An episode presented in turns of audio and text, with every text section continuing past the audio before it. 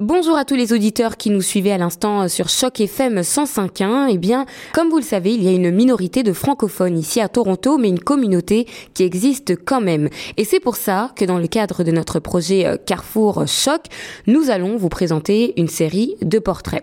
Nous avons eu le plaisir et l'honneur d'accueillir sur nos ondes de 105.1 Aïssiatou Diallo, qui est installée à Toronto depuis octobre 2016. Elle a monté son entreprise d'entretien et va nous expliquer quel a été son parcours. Merci beaucoup pour l'interview. C'est toujours un plaisir d'être à Choc FM. C'est une vitrine pour nous, les jeunes entrepreneurs francophones de Toronto. Est-ce que vous pouvez nous expliquer votre parcours, nous faire un bref résumé de votre arrivée ici au Canada? J'ai vécu quatre ans à Montréal avant de venir à Toronto. Je suis sûre que c'était pas facile, un pays aussi froid alors que je viens d'un pays très très chaud. Quand je suis arrivée à Toronto, j'ai vécu dans un un centre pour euh, pour famille. Pendant deux ans, il fallait que je trouve un emploi et il fallait que je prenne des cours d'anglais parce que je n'avais pas l'anglais pour pouvoir euh, trouver un emploi euh, décent. Pendant que j'y étais, en fait, je travaillais. J'ai pu économiser un peu et puis je suis sortie de là. J'ai mon pour trouver mon appartement. Montréal est plus petit et ici c'est plus grand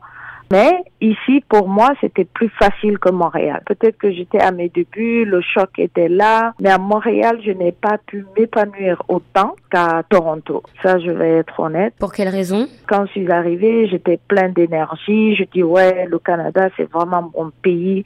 J'ai senti que c'était vraiment un pays où je pouvais m'épanouir, euh, être moi-même.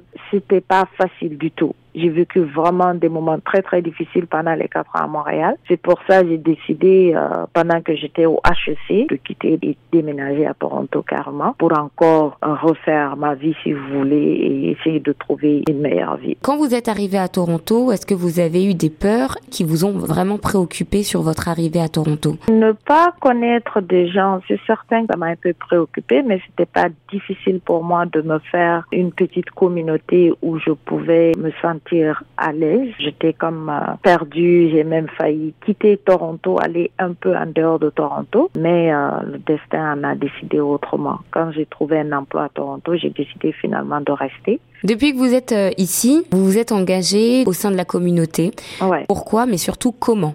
Quand j'ai eu mon emploi au centre francophone, j'ai pu comprendre le système, j'ai pu comprendre tous les services, par exemple, qu'on offre au centre francophone et d'autres organismes francophones qui existent dans la communauté. J'ai appris à connaître la communauté francophone à Toronto. Mais comment est-ce que vous avez fait pour monter votre société? C'est pendant que j'étais justement au centre francophone que j'ai créé, j'ai enregistré ma mon entreprise de nettoyage commercial et résidentiel. Après deux ans, j'ai démissionné au centre francophone et je suis passée par la passerelle, le programme PAO de la passerelle IDE, qui m'ont aidé à avoir mon premier financement. Qu'est-ce que ça vous a apporté euh, d'un point de vue personnel de faire affaire avec cette communauté francophone ici à Toronto? J'ai adoré travailler au, euh, avec les nouveaux arrivants et tout.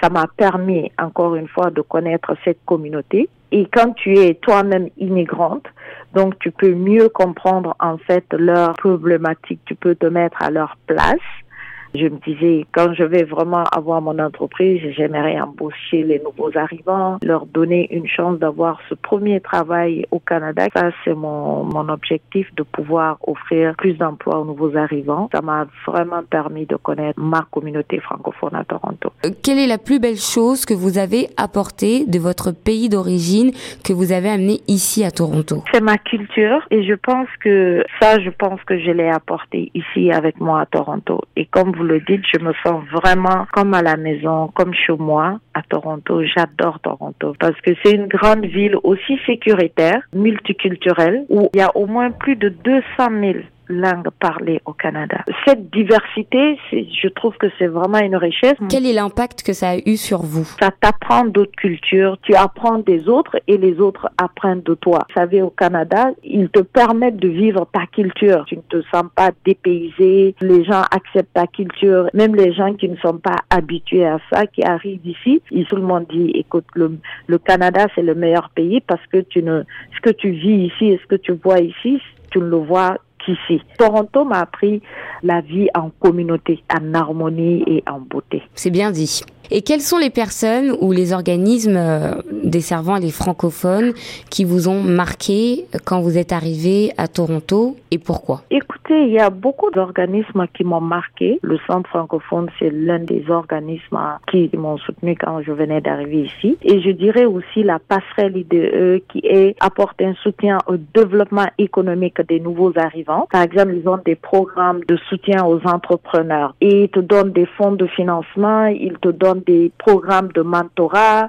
Donc vraiment, parce que la passerelle est le catalyseur du développement économique des nouveaux arrivants. Comme Oasis Centre des femmes qui offre des services aux femmes qui ont subi la violence, que ce soit conjugale ou familiale. Tous ces organismes me touchent, me tiennent à cœur et vraiment c'est une complémentarité. Il y en a beaucoup d'autres que je peux pas citer, comme la Société économique de l'Ontario, Choc FM par exemple. Donc il y a beaucoup d'organismes en fait qui se soutiennent et qui soutiennent les francophones qui arrivent ici. Quel est le regard que vous avez, que vous portez aujourd'hui sur votre parcours? C'est un regard de, de joie et de fierté. C'est certain que je l'ai pas fait toute seule. J'ai eu du support, j'ai eu de l'aide euh, pour pouvoir euh, arriver là où je suis. Si j'étais toute seule, restée dans mon coin et que je n'ai pas cherché l'aide que je devais avoir, je n'allais pas être là où je suis.